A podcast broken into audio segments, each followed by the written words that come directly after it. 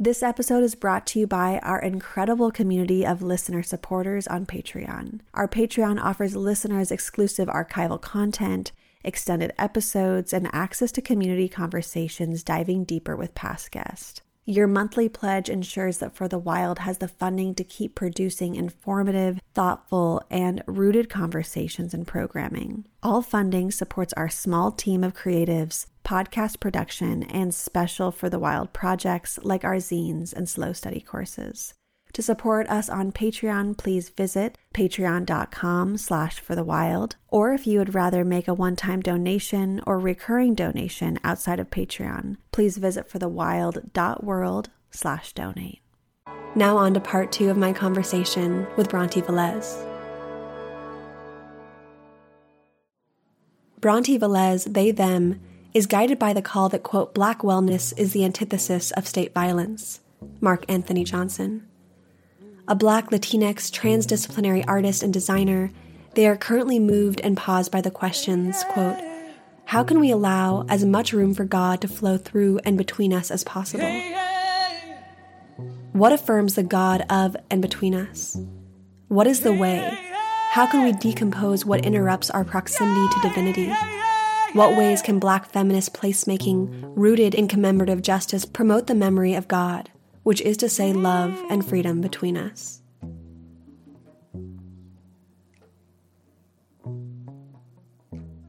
You know, we've previously discussed talking about the idea of pleasure in the apocalypse, which I so often come up against the idea that we can't find joy because the world is burning. And I know a lot of people feel that way. And that we can't be in our bodies because we need to be in the struggle. And of course, I'm drawing upon so much of Adrienne Maree Brown and Audre Lorde's work who negates this and proclaims that actually, when we're in our pleasure, our capacity is stronger because we can't be powerful if we are denying ourselves our full existence. So I'd love to hear you introduce your thoughts around this. And if you have any thoughts on moving beyond the binary of pleasure versus suffering. And you kind of started touching on that or like around the proximity of suffering. Yeah, well, I want to first name like I've been really grateful for Pinar from Queer Nature's reflections on concepts of pleasure often only sexualized. So what I'm about to speak to is like the dynamic ways we might encounter pleasure that could not be sexual or the expansion of the erotic into, you know, something that is maybe not just encounter sexually, though I encounter it. I encounter pleasure often sexually. Mm-hmm. Um, I didn't know it was going to be so hot. You know, the sun's really beaming down right now. I feel like yeah, it w- it makes a lot of sense to me, and I have a lot of compassion for the immense suffering that is happening, has happened, is happening, and is going to continue to happen to those most vulnerable to climate apocalypse and collapse.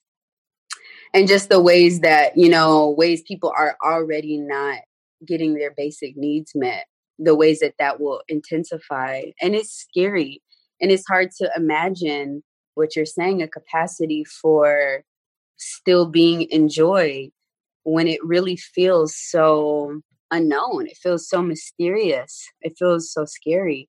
I feel like for me, pleasure is a daily meditation of embodiment, listening into a pulse of does this feel right to me? And does this bring me joy? Does this make me come alive?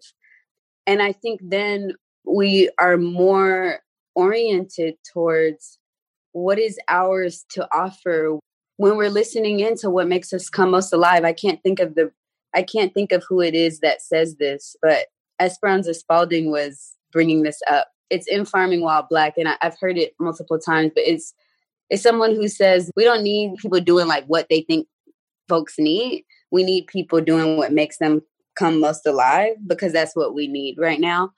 And I feel like that's at the center of us being in our pleasure, which might be our ecological niche.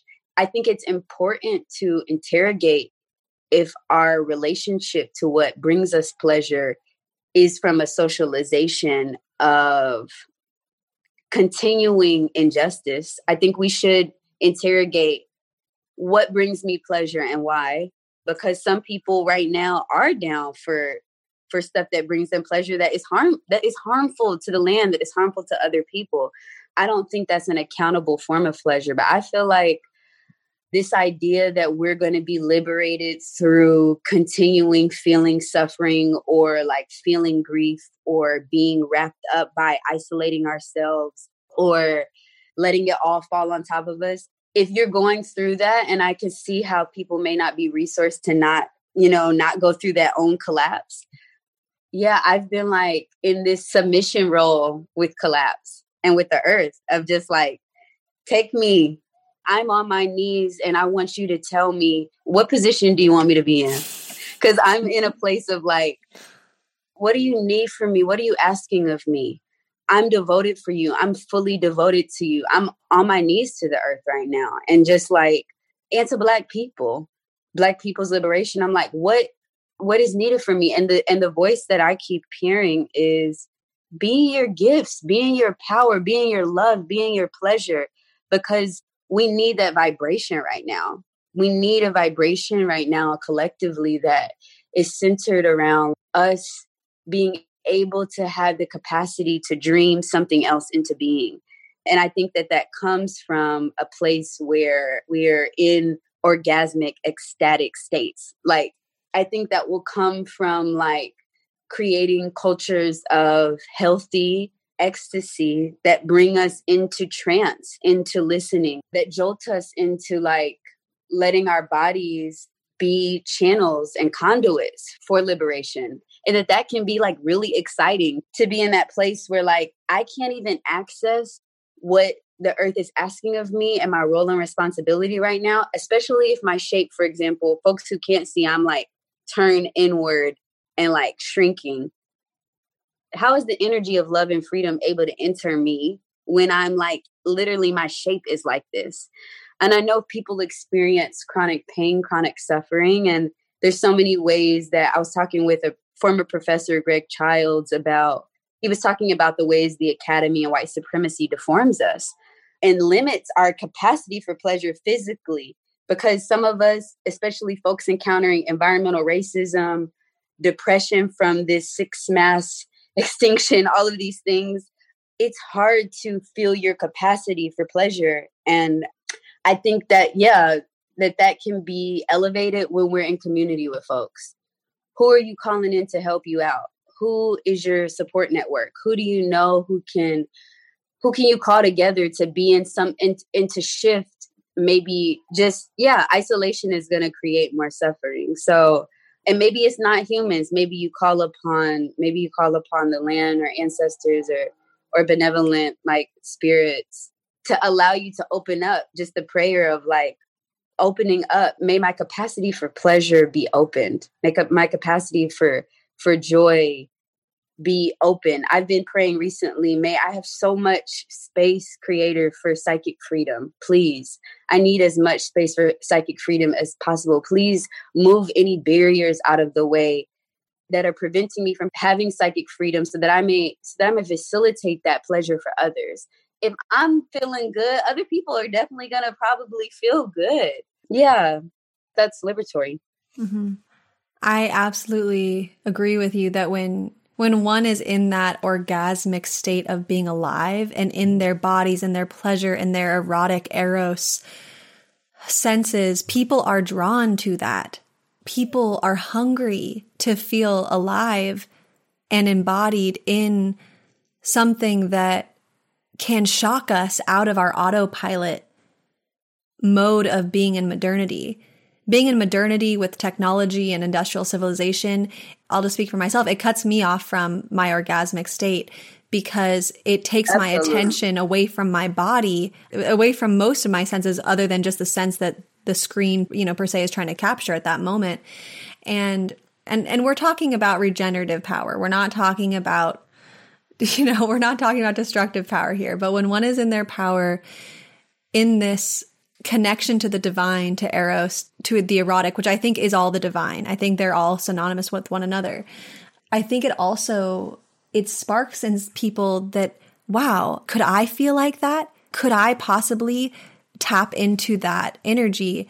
And then it's like this curiosity of, well, what do I have to release about myself, about my identity, about my conditioning, about my consumer addictions in order to begin to feel this alive with the earth because it's always with the earth. I don't think it can be apart from the earth body when we begin to feel our own bodies awaken with the pleasure of what it is to be alive, even in this time. And I think there's something subversive about being able to hold that amount of pleasure while we're also holding the hospicing and the grief and to be able to feel the intensity of all of the spectrum of emotion like what Joanna Macy talks about the beauty and the terror together.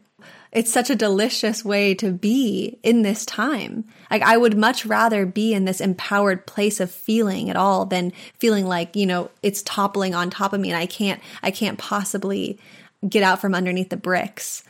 Similarly, you mentioned thinking about the process of seducing people into liberation and questioning what is the capacity and limitation of sensuality in this paradigmatic shift? Like, how does making movements a sensual space open opportunity for different kinds of engagement to emerge? Like, what is the role of playing with erotic energies and muses? That being said, it also feels incredibly important to me to name that this conversation takes on different meanings and interpretations for those who have experienced different forms of trauma and shame around sensuality. So, what does it take to hold a container of safety for folks to engage with movements as essential space? I love it. I want to be in my senses. Is when I feel most wild and I feel most in my calling if I'm like just able to feel myself as a part of the body of the earth. We all deserve that that memory, that knowing, that wisdom that yeah, we should all be able to access. And I think yeah, it feels sad that like in our ways that we play with like resistance work and encounter our activism, yeah, and especially I, I think in relationship to neoliberalism, there's just these ways that they're disembodied.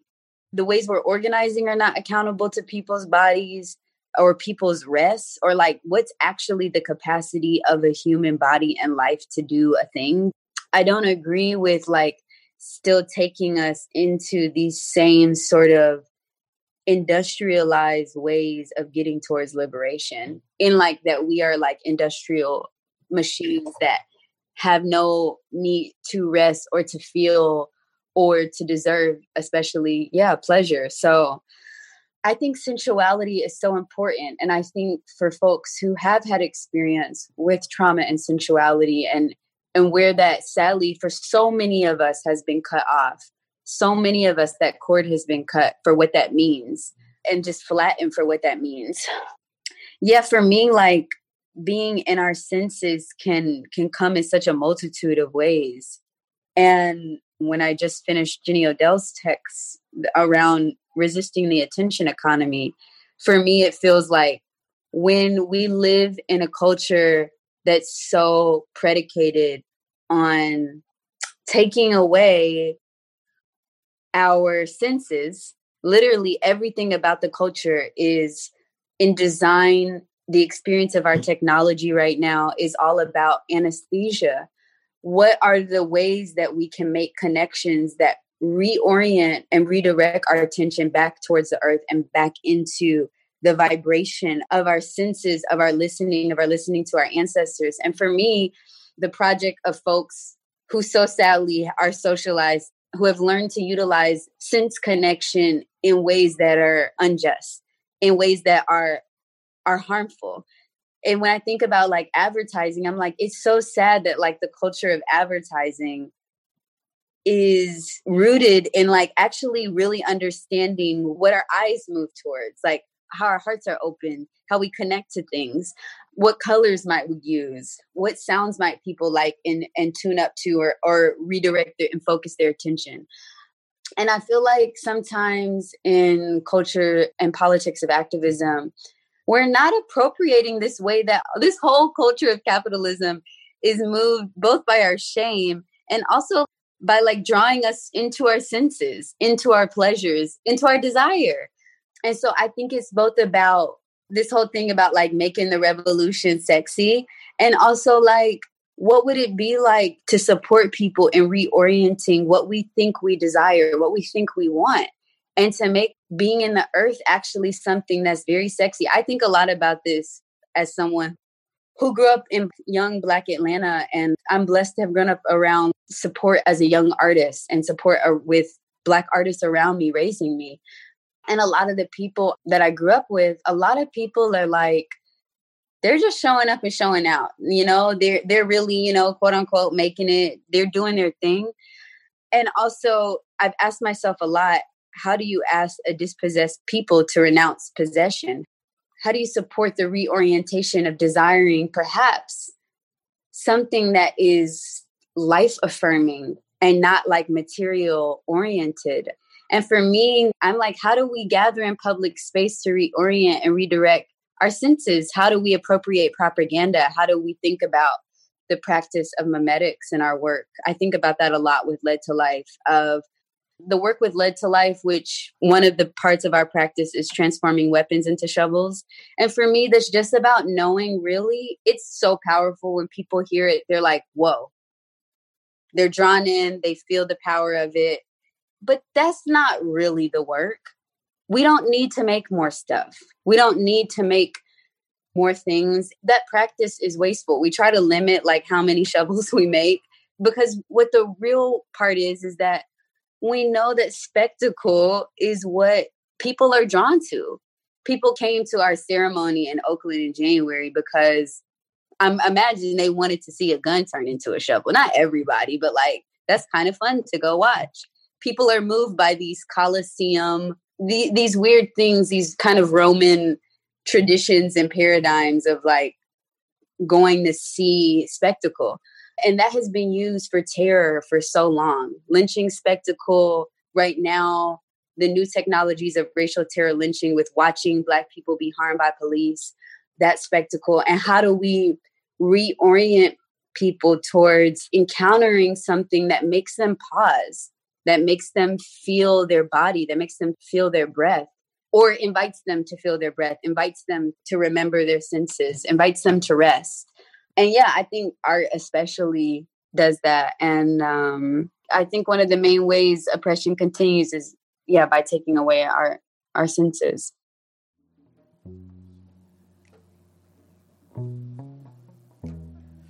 Come down, come down, revolution come down. Come down, revolution, come. Oh, oh,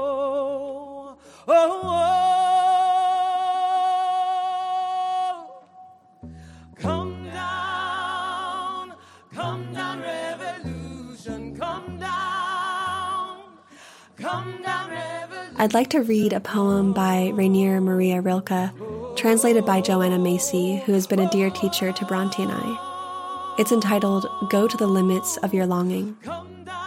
God speaks to each of us as they make us, then walks with us silently out of the night. These are the words we dimly hear. You, sent out beyond your recall, go to the limits of your longing, embody me, flare up like a flame and make big shadows I can move in. Let everything happen to you beauty and terror. Just keep going. No feeling is final. Don't let yourself lose me. Nearby is the country they call life. You will know it by its seriousness. Give me your hand oh, oh, oh, oh. Come down, yeah. come down, revolution, come down, my God, come down, revolution, come, oh, oh, oh, oh. oh. I feel like we've had this conversation around what it would be if the movement was sexier for so many years and the seduction of feeling good and and seeing what advertising uses like what does the dominant culture use to seduce us and why are we not using those tools to seduce people into another direction. It's that same type of feeling of like, you can't look like this. You can't use those tools. You can't be powerful. You have to maintain a proximity to suffering in order to qualify as an activist, in order to qualify as somebody who can be respected in certain movement spaces. And I'm really in a place where I just want to toss all that out the window and say, hey, whatever we've been doing isn't really working. So can we look at what does work and actually utilize those tools with integrity, with love, with devotion for a greater good, and also be creative, make art, and have a fun time while doing it. And I'm not blaming anybody for this. I think it's a product of oppression. Now it's time, in my mind, to shift this way of relating to being an activist and not letting these cultural oppressive tactics bleed in and then stop us from being our fully erotic creative selves.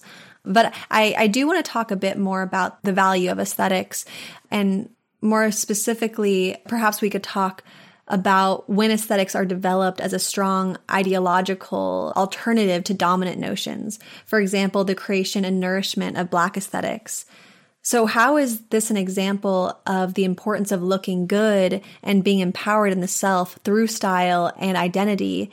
What is beauty's role in liberation?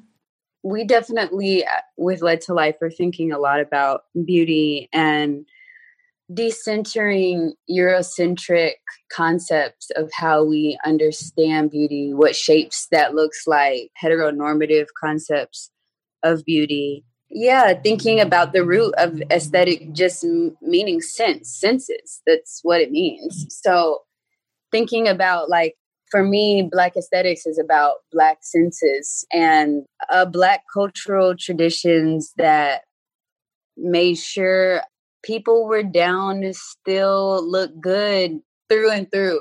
I'm so moved by like a culture of, of what feels like protection and reverence and camouflage, just the ways that stepping out maybe like brings attention to people you know like when you're out there looking good or when you're when you're creating something that looking good that draws people's attention toward you but i think in another way also it serves as an intervention especially for black people blackness has there's been so many projects a part of white supremacy to eradicate the idea that black is beautiful. So I think in a way to reclaim that, I'm going to still practice the kind of care it takes to adorn my body, which is a sacred vessel. I'm going to honor this vessel that has been unloved, that has been devalued, that they want to harm. And it, it makes me think of Baby Suggs, a character in Toni Morrison's Beloved, this section called the clearing where Baby Suggs is like they're never going to love your body so you need to love it she brings all of these people in the community into this clearing and she has them touch up on their neck touch up on all your organs and your body and your flesh because they want to do away with your body. And so for me it's so important to me when i see people who like want to just to dress themselves and they're just their own body like that is such an important thing. And then i think that like beyond that like i think we're all kind of there's something from this uh, documentary the cruise where he's talking about rising to the occasion and just wanting people to rise to the occasion of the day rise to the occasion of being alive. And i feel like we're not rising to the occasion of we're not rising to the occasion of being alive in the earth. And that doesn't need to require money or or makeup or any of, or these things to look good. It's not about looking good again for like eurocentric notions of beauty but like what makes you feel good and what do you see as beautiful and how might adorning yourself in that be a way of protecting your liberation and facilitating for others the trust that something else is possible. I know for some people, it endangers them to embodying what they feel is beautiful. For some people, they've had to neglect that because heteronormative and Eurocentric understandings of beauty it's not been safe for people to actually like fully to fully move into what they feel is beautiful. But yeah what a courageous thing i think for like queer black community to be like i'm going to fully embody and dance into what i see as beautiful for femmes for women for everybody for everyone to come into like yeah i want to be in my beauty i think it's so important especially when we've yeah, we have so much shame and insecurity around ourselves. I know I do all the time still. And like, it's so sad. It's so, so, so, so, so, so sad. And I'm afraid sometimes, not only in myself, but just in what I what I offer to my relationships, to to the earth. I feel like I offer half of myself because we haven't been taught that it's safe to be in our air beauty, especially when the ways I've heard you talk about this, Ayana, when oftentimes the ways we encounter beauty and the ways we relate to beauty is to extract is to take from is to is to think i want some of that. So i think there's something that you spoke to about subversion and beauty. I think there's something that we've been thinking about with Lead to Life around how do we keep these kind of these boundaries and container around beauty where people are drawn into something very beautiful, very liberating, but where you can't take from it. It's protected. Yeah, it's fortified. Yeah. And I think I think there's a lot of liberation wrapped up there. Mm-hmm. To be able to just experience beauty and see a wild being and just have pleasure in just the experience of knowing that that exists is beautiful we can see a rose. That doesn't mean we have to cut it and then bring it into our house for us to experience the beauty of seeing a rose blossom. I mean, I'm using a rose because it's so metaphorical for beauty in our culture. But I do think that there is something about the safety of beauty and and that's something I've had to work through a lot around oh well if I show up in my full regalia will I be hurt in some way shape or form? And I want to speak to those people who do feel scared. And for true reason people have gotten hurt in their bodies. And I really think that this experiment in our minds of how we can work through even in our own lives experiencing beauty without extracting it. And then you spoke to adornment and I remember speaking with Martin Prechtel years ago, and he talked about the people in Guatemala and how they would adorn themselves to farm. They would weave these incredible tapestries over their body to, for the divine. This wasn't just for them to look good. No, I mean, of course, yes, I'm sure they would probably feel beautiful when they put on these incredible outfits. It's about courting the mystery, courting the divine, showing up every day in this erotic, beautiful way to say, Hey, earth, you are beautiful and I am going to show up to be beautiful for you. I want to show up to be beautiful for my relationship to the divine. There's a lot of depth to beauty that gets completely erased because of capitalism. Our relationship mm. to it gets tarnished. It becomes something pornographic rather than something spiritual. And yeah. um, I also want to say I was thinking about my last you response. yeah, yeah, yeah yeah. I've I've definitely been feeling the connection to the erotic spirituality and and uh-huh. it's so uh-huh. much beyond sex. It's not about oh, yeah. you have this erotic energy, you just need to have sex and then it will go away. I don't ever want it to go away. I don't I'm not trying to satisfy it's not about satisfying the erotic energy. It's about tending to yeah. the erotic energy. It's about yeah, uh, yeah. taking care of the erotic energy, uh, worshiping the erotic mm. energy, because that is this. You sound grown. Ooh. Ooh, I feel it. I feel it so much. And I I know patriarchy is very threatened. Patriarchy mm-hmm. is very mm-hmm. scared, especially for feminine uh, or female identified folks who, and honestly, queer folks too, patriarch is very mm-hmm. scared for anything other than them to be mm-hmm. able to hold the erotic energy. It's okay for them to be mm-hmm. wanting sex all the time or be erotic. That's okay. But somehow, when it's the others that other than them, it's threatening, it's scary, it's too much, it's too intense. And I really want to put resistance to that and tell all the people out there that are listening to feel a type of gratitude and honor to be able to feel so alive and there was something I wanted to speak to with my last response. I was talking about the pressure of the movement spaces.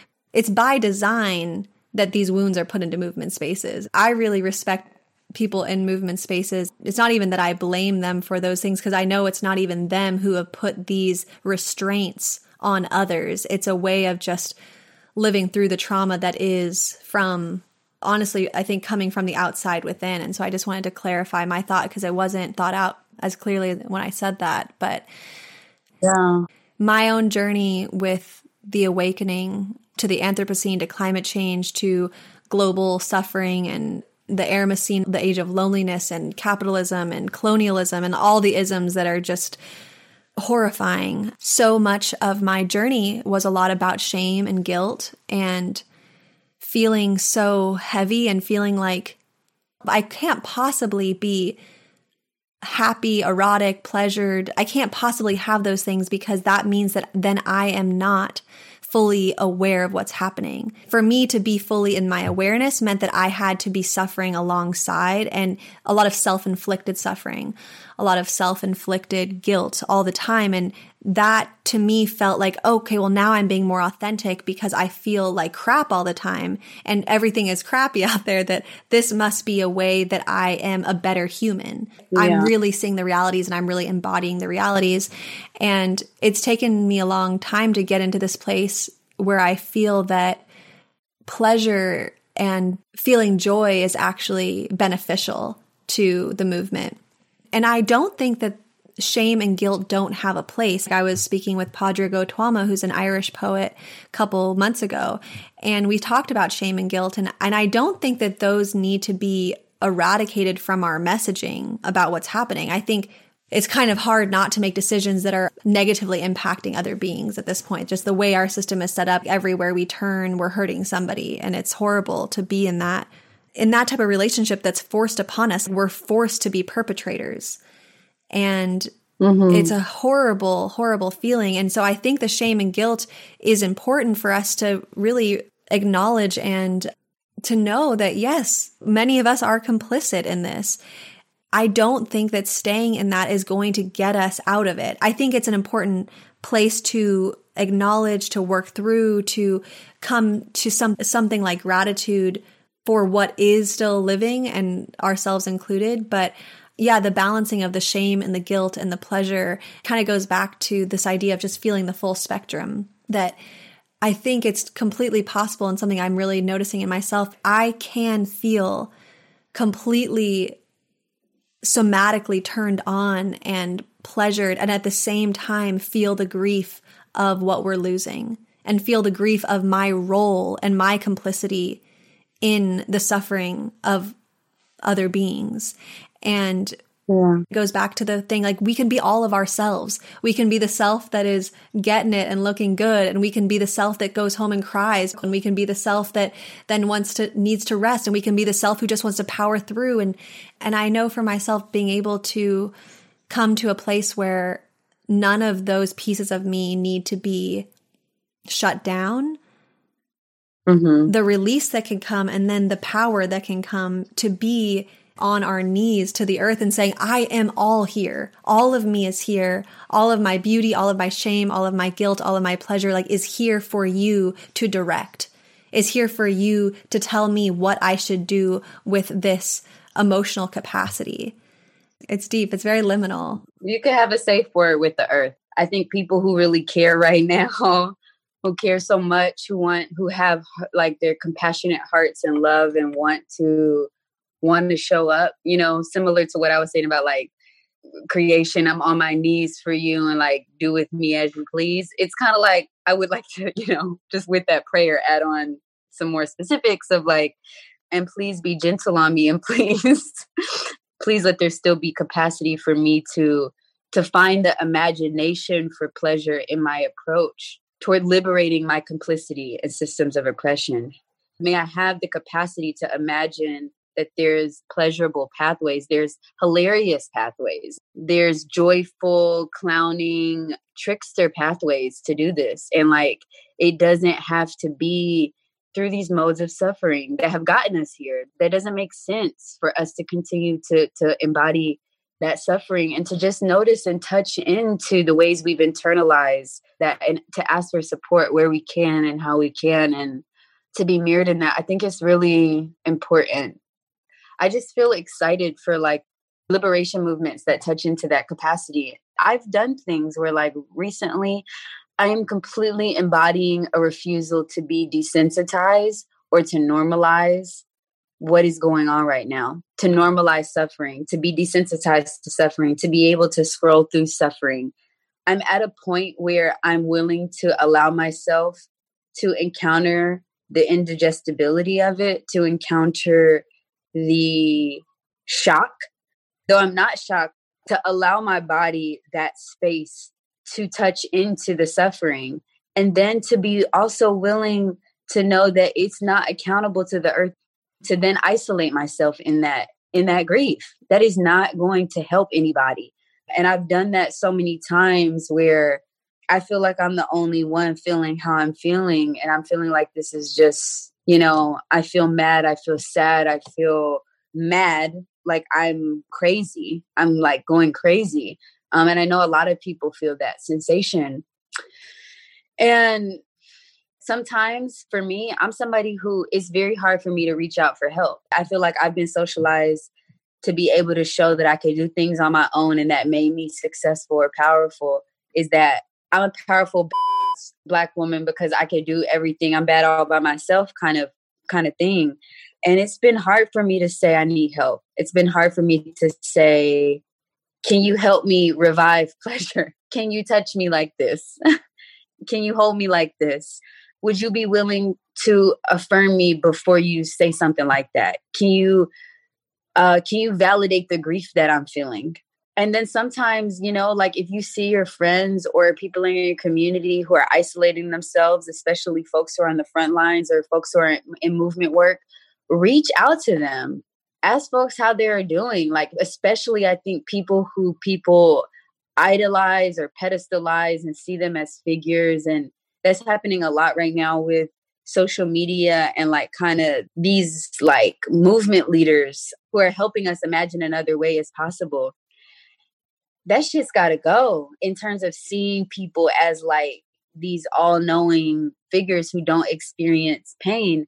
I think both for those who are empowered to be transparent that we need support, and then for people also to not hold people to that. I feel so sad about like Greta Thunberg and Xiuhtezcatl and these kids right now who are, you know, doing this youth v gov work.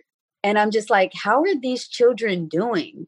are people protecting and supporting these children's health and wellness and pleasure? Like are they getting to be children? Are they are these kids going to be get to be kids? If i have a kid will they get to be a kid? You know the scariness of that. Yeah so I, I definitely you know it takes a squad it takes a circle. It feels already really good and expansive to be to be saying yeah to be calling in like a pleasurable way of of moving towards liberation. Um and it's just something recently that i'm i'm like able to not just preach about but to actually feel.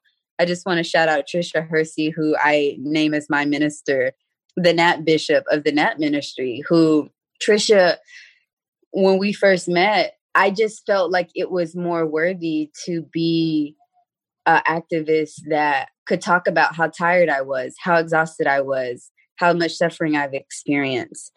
And that that made me more relatable and more what you're saying, more authentic. And I, am just, I feel so much joy around Adrienne Maree Brown, Tricia Hersey's politic of pleasure, of rest, of building up capacity. Um, and I know that that's sometimes a privilege. And oftentimes a privilege to be able to feel that. So I'm feeling that gratitude. And I'm like, for those of us who have capacity to rest and to have access to the psychic freedom to practice nonviolence, etc., how are we making sure we're facilitating more spaces for people to be in their bodies, in their senses with the land? Yeah.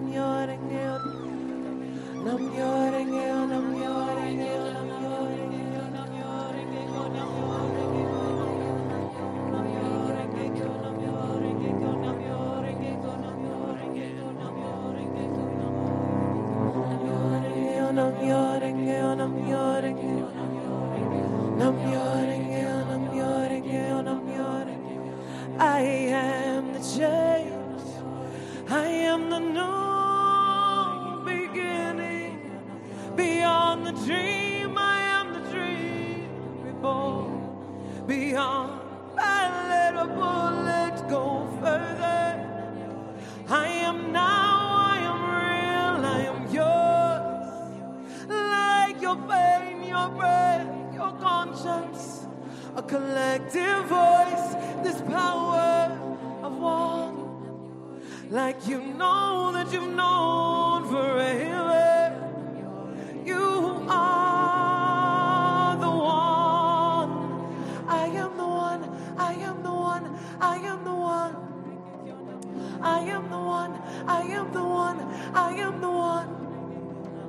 I am the one.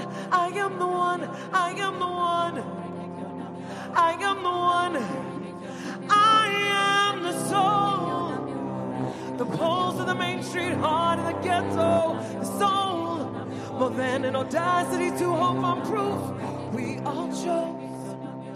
When this road gets rocky and rough, we push on forward. More than one man, I'm you. I am the one, I am the one, I am the one. I am the one, I am the one, I am the one. Yeah. I am the one, I am the one, I am the one. Sing that out. I am the one, I am the one, I am the one. Yeah. I am the one, I am the one, I am the one. My. Wow. This whole conversation is so potent for me. I love you so much. Mhm. And Love it's been too. so expansive to explore this with you and feel safe to just say these things that Mhm. feel like I didn't even have capacity or access to before maybe even this year. And I agree. Like what I, you know, when you were saying you may pre- have preached these things, but you didn't feel them embodied. Yeah, I remember reading Adrienne Maree Brown's work, and I was like, okay, I like this concept, but it's not me. I'd always think that, like, okay, this is uh, the Earth body is my body. You know, I'd hear these things. I'm like, yeah, yeah, yeah, but that's not me. And for the first time, to be able to embody these concepts is so beautiful. So I, I want to say too for the people out there that feel that they couldn't possibly embody what we've been talking about or things they've been reading, I'd just say stick with it. Stick with it and keep keep listening, keep slowing down enough to transition.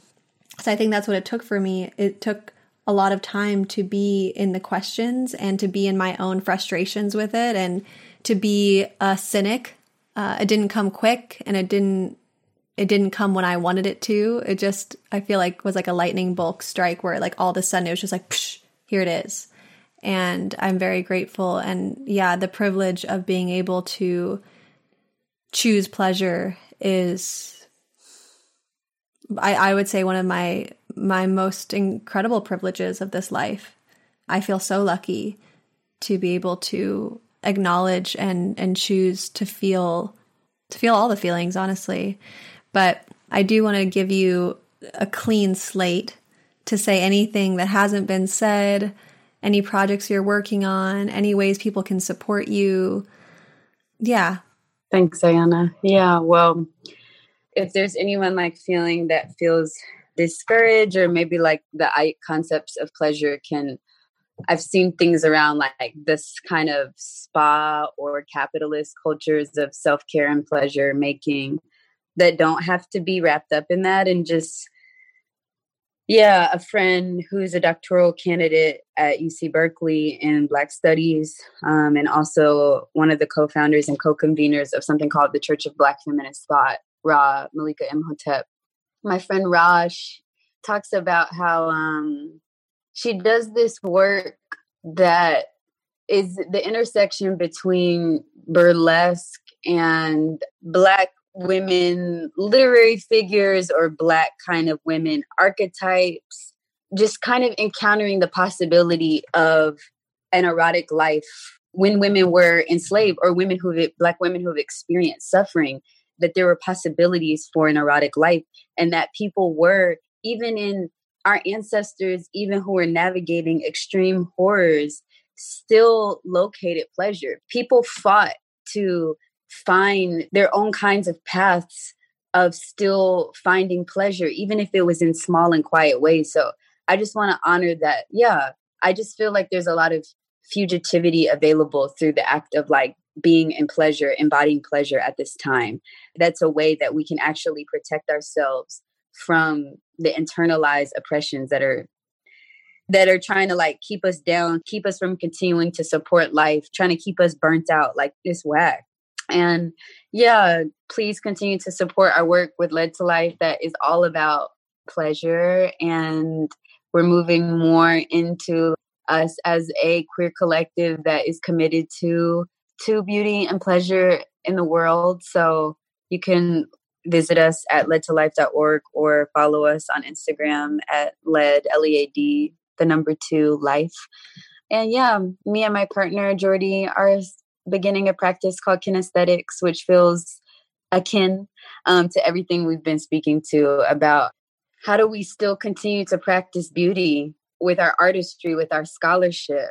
What would it mean to rewild our practices and our, our work and to devote ourselves to the earth and to still to still show up to the to the gravity of beauty but it not being when that's not occupied by capitalism uh, what happens to our imaginations and yeah, more on that if you follow me at Little Nows mm-hmm. on Instagram. And um, how can people financially support your work? You can donate at leadtolife.org slash donate, or my Venmo is at Bronte dash Velez. Thank you so much. Mm-hmm. Mm-hmm. yeah.